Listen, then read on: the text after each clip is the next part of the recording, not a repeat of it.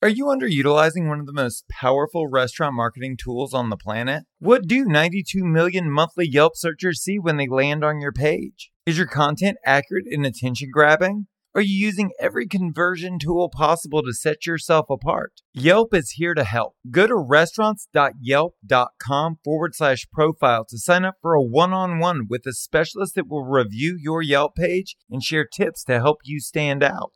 Again, Go to restaurants.yelp.com forward slash profile to supercharge your Yelp page today. Now, here we go. So, always learning, but more importantly, teaching others what you learned because if you're the only one who knows, then you're the only one who can do. Being willing to hold your management team accountable. Expand your knowledge, but do something with it. That's ultimately the summary is what the restaurant prosperity formula is. It's gaining freedom from your business and the financial freedom you deserve, but understand that you are your solution. Welcome to Full Comp, a show offering insight into the hospitality industry, featuring restaurateurs, thought leaders, and innovators. Served up on the house.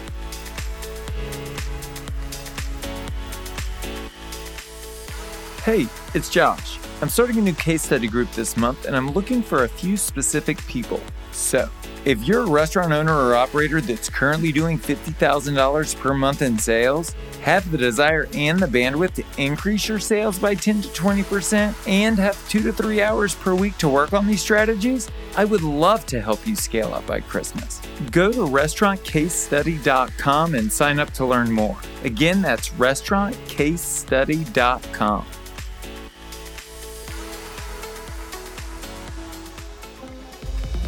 It's all your fault. You hear those words every single day internally. I think we all do. We run at such a quick pace that there's rarely time to celebrate the wins as we run from problem to problem. But there's good news on the other side of that coin. David Scott Peters believes that in owning our role as owners and operators, we can become the solution to every problem we face. And today, he lays out a clear path to delegate, manage, and create accountability within our teams.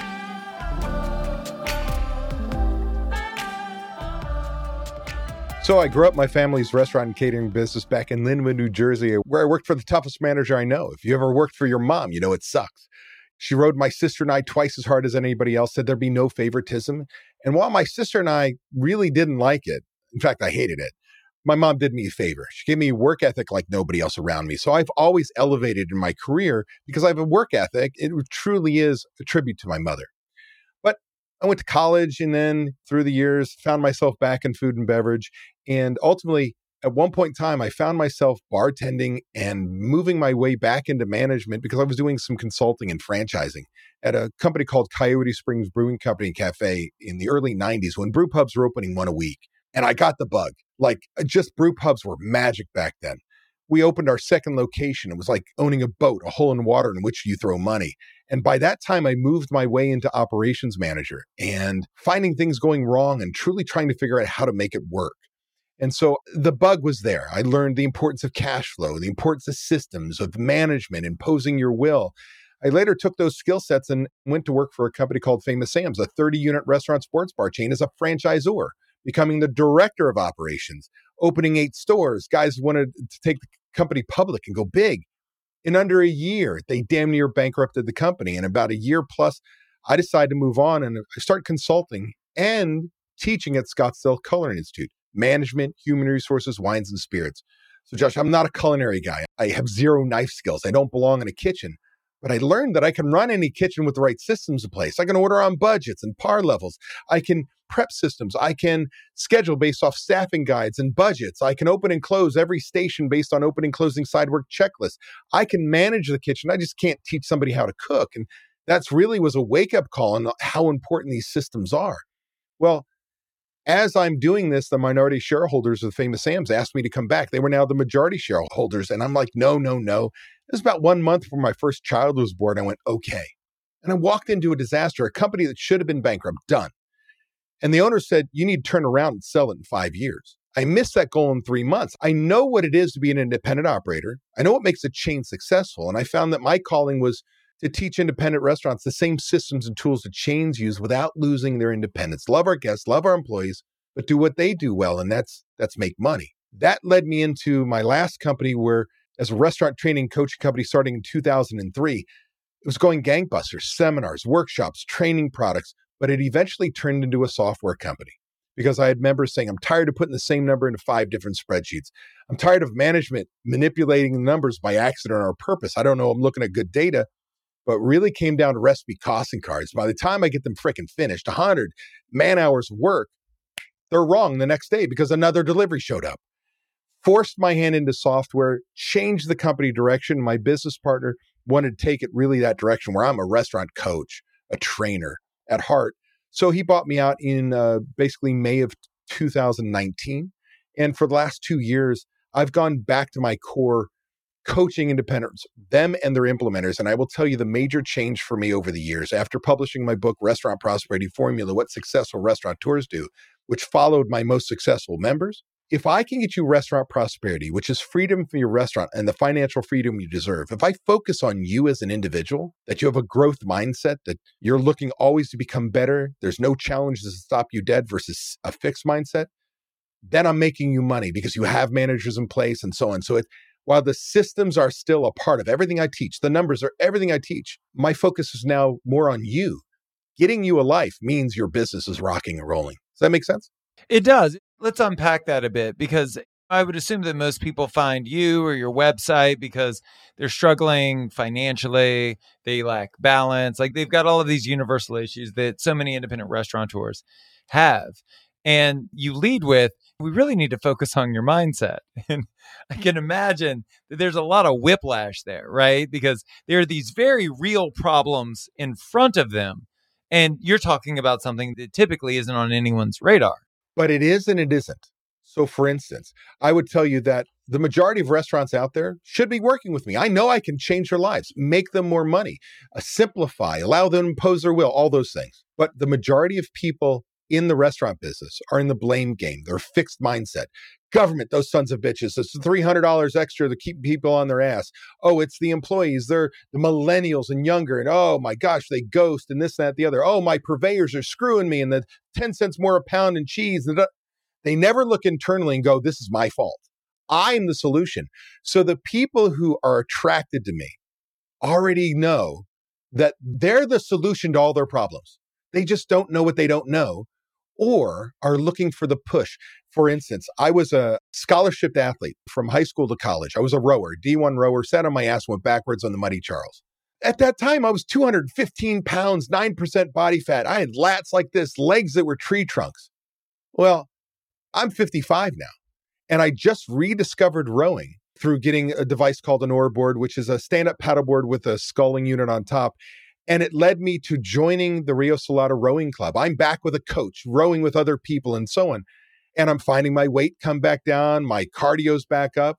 Shit, I've known what to do. I was a D1 rower. I know exactly what I'm supposed to do, but sometimes I need somebody to go, go do this, and I got no choice. And so restaurant owners are no different. If we know what to do, we often find excuses of why not, but a lot, we just don't know what we don't know. And so getting a coach, having other restaurant owners with the same challenges share, it's like magic. If you have a growth mindset, you just take off. But that's the key. So, kind of a long answer to your question. If you've got a fixed mindset, we're never going to work together. I'll drive you nuts. As you were talking, I was thinking about this quote from Derek Sivers, who says, If information was enough, if knowledge was enough, we'd all be billionaires with six packs. So, wouldn't a librarian be billionaire? They have access to all the knowledge. It's all right there at their fingertips. But reading it and knowing it is very different than a phrase my father taught me. He said, Ideas are cheap. It's the people who put them into action that are priceless. Ideas are cheap. It's the people who put them into action that are priceless. Well, shit, there's all these ideas. You could podcast yourself to death, YouTube channel. You could go to seminars and workshops and gather information. A lot of people are information gatherers. You do nothing with it. Who cares? Make a good decision, make a bad decision. Just make a decision and do something, and your life will change. Your business will change. And that's really the magic is putting it into place. And that's not always easy. Well, that's a central theme throughout most of the content that you've put out, whether it's your book or your blog post or your podcast. Accountability, accountability, accountability. It comes up throughout. And so I guess to ask you a really targeted question What do you think restaurant owners and operators are not holding themselves accountable for? So there's two levels of accountability there's yourself and there's the employees. For the self, it is truly trusting your gut and creating a plan. So I always talk about the two most important systems any restaurant should have are budgets and recipe costing cards. Josh, with your 20 plus experiences and working from, from all different operators, what are the two things most restaurants never have? Budgets and recipe cost cards. Why? They're so hard. Boo freaking who? You're in the toughest business I know. How do you know what profitability looks like if you don't have your plan for success, your proactive plan for success? Are we going to use national averages? Are we going to run a 34% food cost, 33% labor cost, national averages? Now all of a sudden I'm in a position I don't make money. So by having the budget, number one, having the wherewithal to say, I'm going to create my financial plan for success, what systems I'm going to put in place by when and the expected results, my plan. Then it's teaching and training others, giving them the skills to be successful with those systems, and then holding your managers accountable to those systems. That's how you execute your plan. That's how you get to success. And then with that which we measure improves. That budget, we take our P&L, put it side by side, and we say, oh, I should have made $14,000 this month, but the excuses from chef, I lost $3,000 there. Excuses from my GM, we lost $3,000 in labor. And all of a sudden, I only made seven. But let's really dig into that because I read a ton of stuff that you wrote on budgets and I've created budgets. But I guess my question is what happens when shit goes sideways? Great example like your dishwasher doesn't show up on a Saturday night. So now you've got your current dishwasher working a double, right? Or like the cartels cause a spike in the price of limes. That's literally happened to me. So, yes, the bottom line is this it literally where I was going, believe it or not, that which we measure improves and you don't ever hit your budget. So let's take this $7,000, the limes issue, which was, was it three years ago? Like we stopped serving limes. They were just unbelievably expensive. I still have nightmares about spending over a $100 on a case of limes. 100%. So here's the deal I have my budget, I see where I hit or missed. Now I change the plan. Because I'm going to tell you right now, Josh, you're not going to hit your budget. Nobody's ever going to crystal ball their ass so clearly that frick, I hit every one of my numbers. But we change and reevaluate the plan. So if I've got the right systems in place, let's take the limes example. Well, now this cost of this single ingredient has gone 300, 400%. God, that sounds like right now, Josh. We've got since January, chicken wings are up 100%, briskets up 300%, just to name two out of the myriad of products, even if I could get the product today, right? So the fact of the matter is now I've got actual up to date, accurate recipe costing cards. I've got my menu mix from this POS system. Instead of being an expensive cash register, I've got data. I can pull that together and find out what my food cost should be based on what my customers actually purchase with no waste, no theft, no spoilage, perfect restaurant, which does not exist. My theoretical food cost. By the way, typical restaurant set runs seven and nine points above ideal. Rock stars, two points above. Okay. So now I look at the impact of what those limes have. What if I raise the price on my top one or two items in multiple sections of my menu because I sell so many of them? By the way, Josh, none of those have limes in them. I'm not going to knee jerk reaction on anything that has a lime. If the money I can bring in from these top sellers, because if they're that good of a seller, people love them that much, they're that good at any price, I can easily increase those by a quarter, 50 cents, whatever it may be, and overcome the line problem. So by having the right systems in place, the right data, and this means you as an owner have to change your role. Instead of being the best server, busser, food runner, bartender at the same time, heck, line cook, your role is to work on budgets. Your job is to work on marketing, to lead the team, develop your managers, hold them accountable. That's what you're supposed to do. And so when you change your role, we start to look at all these things that get happen in the business are tasks. They're no longer important for you to do. Your job is to interpret the numbers and lead the business forward. That's when change happens. When you can say all the shit that happens, those are tasks. And I can train people to do tasks. Now I can be the leader the restaurant needs. Does that make sense? It does. But let's stick high level for a minute and let's talk about our teams.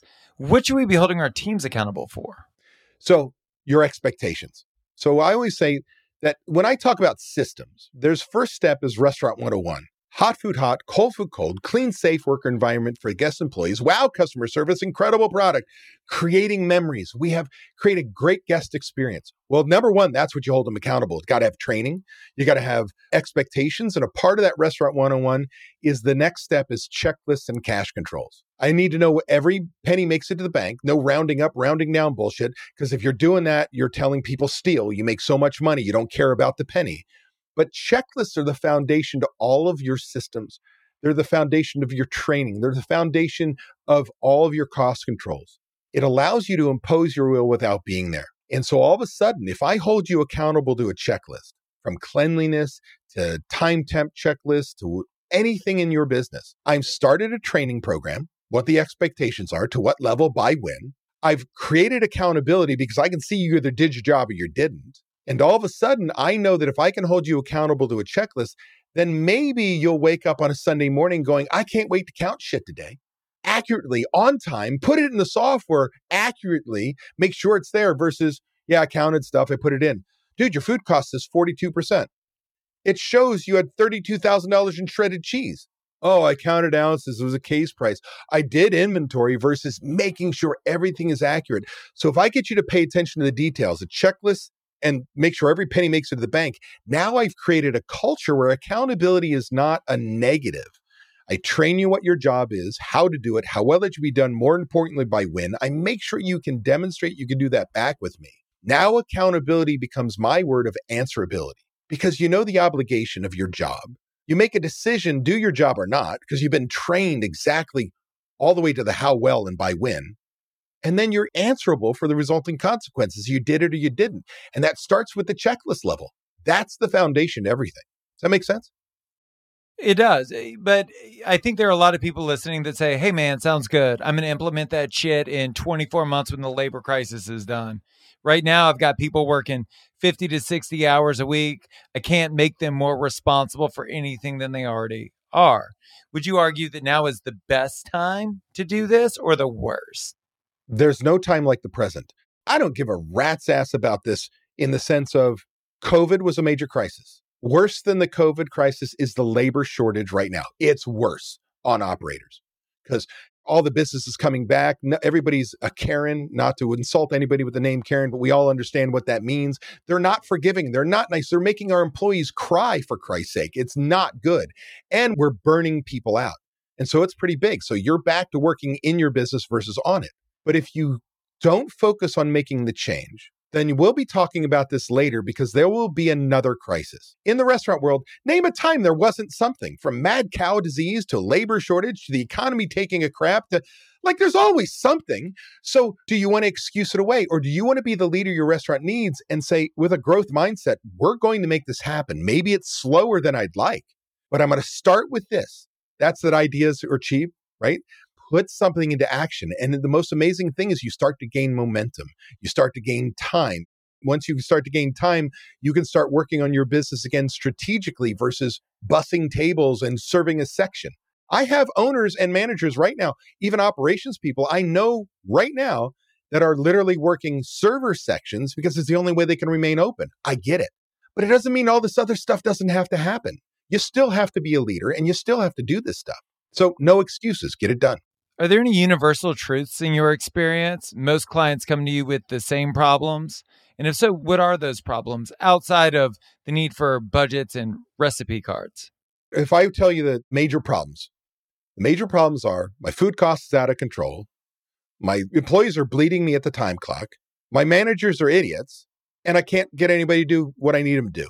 That's it. It's food costs, it's labor cost. It is literally holding people accountable having the managers do their job. And what's crazy is it's 100% avoidable to be those problems. The challenge is implementing the systems is not a overnight experience. It's a sprint.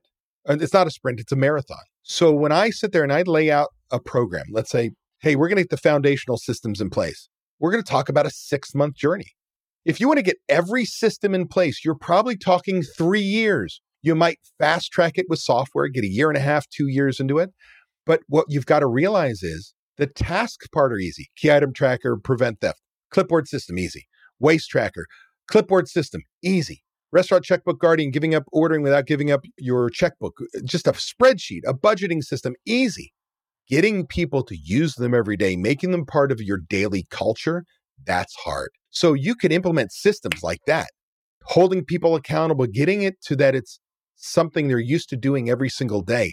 That's the challenge. It's people, it's company culture. In fact, I would tell you that if we were to go backwards and talk again about the labor shortage, we did it to ourselves as an industry. We paid lower.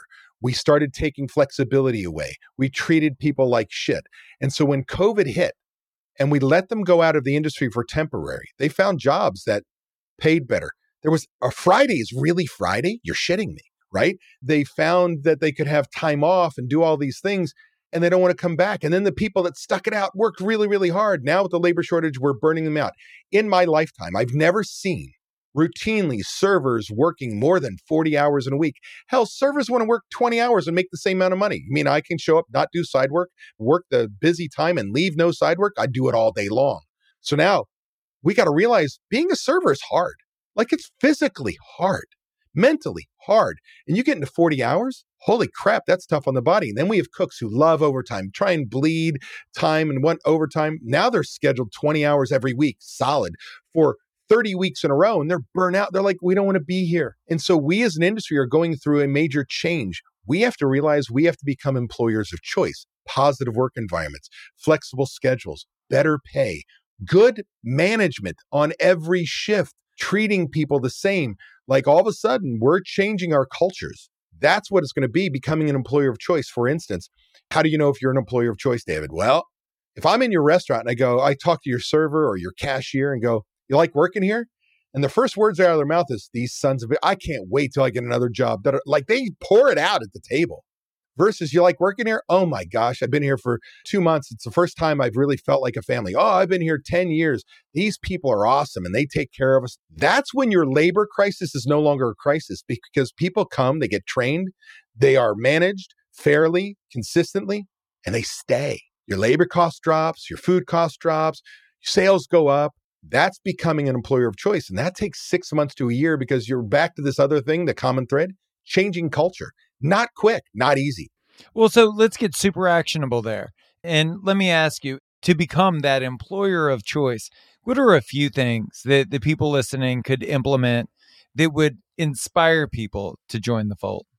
So I'm going to actually go to Psych 101 which is Herzberg's motivation hygiene theory. If you get nuts, go look it up. I'm not going to go through all five things. What Herzberg said is there's motivation factors and there's maintenance factors. Maintenance factors are like making sure that you're consistent, it's safe, it's blah, blah, blah. Then there's motivation factors, whether it's fair pay, good supervision, opportunity for growth, that kind of stuff. What he says is if you don't have the maintenance things in place, they're demotivators. So, boom, get them done, make sure the place is clean, safe, so on and so forth. Then the motivating factors, having more of them doesn't motivate people more. So if fair pay is a motivator, paying $5 more than everybody else, it's not going to motivate any more. So just understand we check them off and they're in present, we're good. So we're going to start to go into number one. I believe that our wages are going up. We thought $15 minimum wage was something as an industry we're going to fight the government for. Started on the West Coast, went to the East Coast, and it's coming in. $15 minimum wage is coming. I've been talking about it for years. It's here. Even in states that don't have a $15 minimum wage mandated, because now we're like, oh, I got to be competitive. We're seeing our wages go up. And if you were a $15 minimum wage place, you got people at $18, $20 now, right? Because we're trying to fight for those employees. Next, you need a manager on every shift, plain clothes, whether that's an MIT manager in training, line supervisor, don't care what we call them, or a salary GM. There needs to be somebody making sure the process is working. My joke is always, hey, why do I have managers? To ensure the process is working. Not to babysit the idiots, but to make sure that the checklists are being used, that the guest is getting the best experience, that the walk ins maintained and clean and dot, dot, dot. There needs to be a grown up on every shift. Supervision on every shift actually saves you money, makes you money. But we often don't do it because we think we can't afford it. Can't afford not to. Next, training, training, training. Training is not follow that guy who's quitting. It's having a system, making sure that they learn everything the how well and by when, and that they're certified and can do those things on their own. So if you just focus on training, supervision, and pay, you will start to create the opportunity for advancement. You will start to create the positive work environment. Like those are the foundational things that you can work on today. The challenge is we go back to the budget. How do you pay for the high wage? How do you pay for the manager? And that may mean we go down the concept of prime costs. You may have to lower your food costs, simplify your menu to make up the money you need for labor. That's why planning is so important. Let's talk about delegation. You talk a lot about freedom, and I believe that the only path to freedom is through delegation or death, right? so positive. The, so positive. especially in this industry. And it's always been a struggle. But I think when it comes to restaurant operations, the reason that it's so difficult to delegate is because what we do feels like more of an art than it is a science. The things that I do on a daily basis, they're colored by dozens of variables. And so my question is when owners and restaurant operators look at delegation or look at beginning that process, what does it look like and what is a way to dip your toe in the water? What are the things we should start delegating first? So that's a big question. So as you know, I can't answer a question simply. so there's so two big topics. Let's start with what do you delegate first? Because delegation's a much different topic when you do it right. So let's I start delegating the tasks updating the DSR on a nightly basis, doing the invoice log, taking pictures, uploading it into my software, scheduling, making sure that the checklists are, are being maintained and being followed, anything, counting out a bar drawer, tasks, ordering spoons, ordering light bulbs. Somebody was assigned, you're responsible. Here's the process, the how well, by when, tasks. We as restaurant operators, especially long timers like you and me, we learned early on a fallacy the harder I work, the more hours I put in, the more valuable I am. That's wrong. The more I get out of my people, the better the culture, the better the sales, the better the restaurant.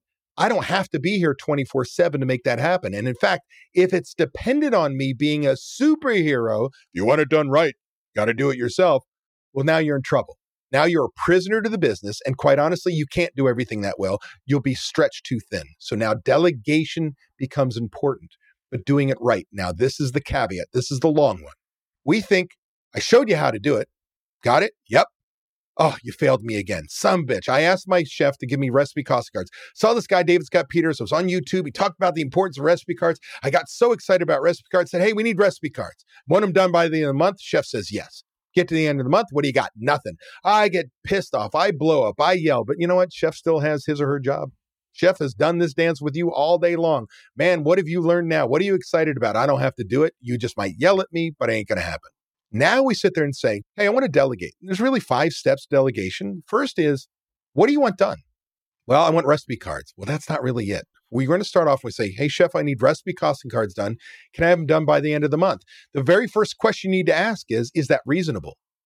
I don't know about you, Josh. When managers do not feel it's reasonable, they'll fail to launch. Won't even start. I'm going to fail. So why even start? You're just going to yell at me. So I'm not even going to do it. Is that, well, chef goes, I'm really glad you asked. We're short two cooks. We got the busiest catering month of the year. No, I, I can't get that done in a month. Well, my job as the owner is to push, get more done. What do you need? What do you think's reasonable? Chef goes, three months, right? Going to buy as much time as possible. Chef, look, I understand where you are. What if you document everything and I have the front of house managers put it in the software? You don't have to do any software time. Just write it down. Can we have them done by in two months? Well, shit, you're going to have other people just put that into the damn software so I can just write it down? Yeah. Yeah, I can do that. Now we have a mutually agreed upon goal. Now we have to say what success looks like. What, when done, what should, hey, chef, let me be clear. When I say recipe costing cards, it means I need every product into the software made usable. And then I need all our batch recipes, components for dishes, soup, side dishes, sauces, dressings, desserts, they need to be done first because those are going to be ingredients like the other products we buy from Sysco, US Foods, and so on. Then I want you to document all the recipes, but don't sit at table 22 and go six ounce uh, chicken breast, five ounces of French fries. Because, you know, we've had Lurch work on our team for the last three years, and Lurch goes like this with the French fries, and there's really eight ounces going out on every plate. Document what we're really doing. Then put it in the system, and then we can make changes. When you're done, you will have created recipe costing cards laminated in a book. You'll have training cards for the front of house. We use Vidalia onions, which are exceptionally sweet, come from one crop a year, and what allergies are and so on. And you're going to have build charts recipe cards that not just costing, but step one, two, three, four, five. You'll have three books. Now I just told you it's not just do recipe cards. We're clear what success looks like. The next piece is we have to build milestones in. We usually give it away, walk away. Now we go, chef, this is our deadline. Is it reasonable to have five done by this Friday? Then you pick the next, the next, the next, the next. Yeah, that's reasonable. Super. Now the next step is we follow up. And this is I say we're all from the state of Missouri because if you look on the license plate, it's the show me state. So now I've got this milestone. Let's call it Friday, five recipe cards. Chef, how's recipe cards coming? First thing, Josh, is this doing great, man. You go great. And you get to Friday. What do you get on Friday? Nothing. Chef, how those recipe cards going? Great, man. You say, great. Show me. There's no freaking conflict. Show me. Now I can learn.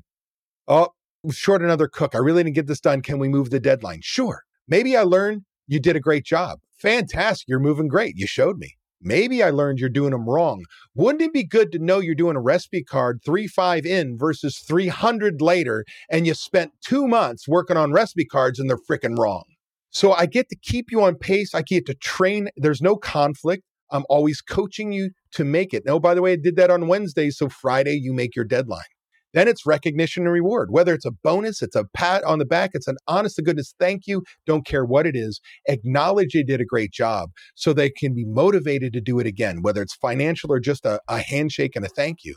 You follow those five steps to delegation, you will get shit done. Because what I will tell you is within three weeks of any project, you'll find out if they're going to do it or not. And then we reach something called don't know versus don't care. Don't know is my fault.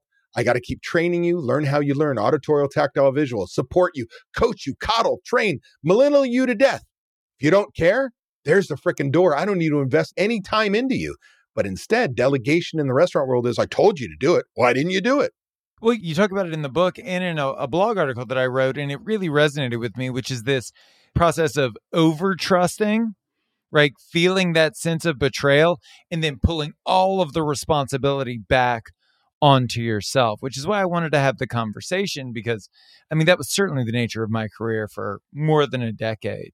And I think one of the big lessons that you share when it comes to delegation is that you're not giving up responsibility for the task being done. You're just adjusting your role within getting that task done, right? It's a cliche inspect what you expect is real. The task of a recipe card is a task. It is step one, two, three, four, five. The magic, you as the leader, is menu engineering. What do I do with the data? Finding ideal versus actual product usage and reducing my waste and taking the nine points above ideal food costs and bringing it down to two. That's the magic is the data. And that's where your power and value is, not doing the tasks.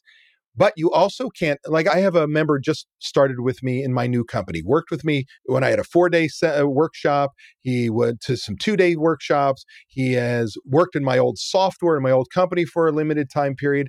Somebody was such a good F and operator, catering business, food truck, restaurant, millions upon millions of dollars in sales.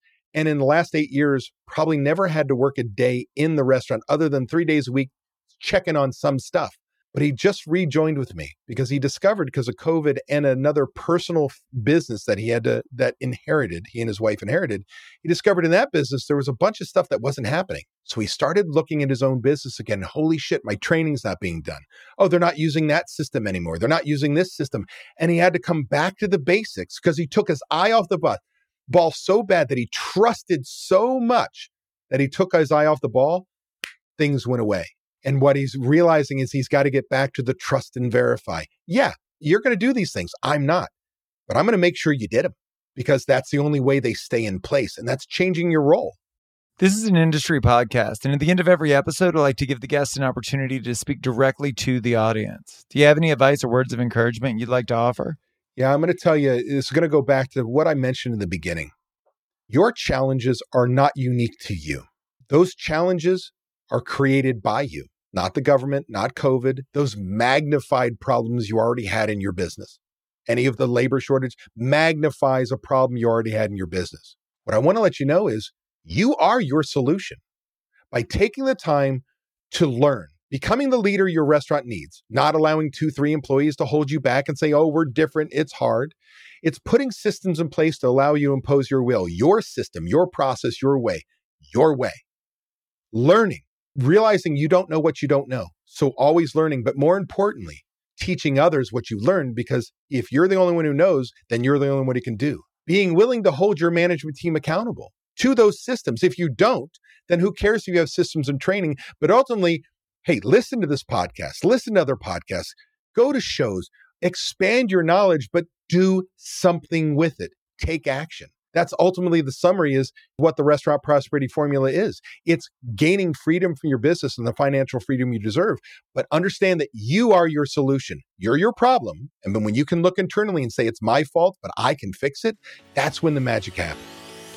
That's David Scott Peters. You can pick up his book, The Restaurant Prosperity Formula, wherever books are sold. If you want to tell us your story, hear previous episodes, or check out our other content, go to restaurants.yelp.com forward slash full comp. Thank you so much for listening to the show. You can subscribe wherever you get your podcasts. While you're there, please leave us a review. A special thanks to Yelp for helping us spread the word to the whole hospitality community. I'm Josh Kopel. You've been listening to Full Comp.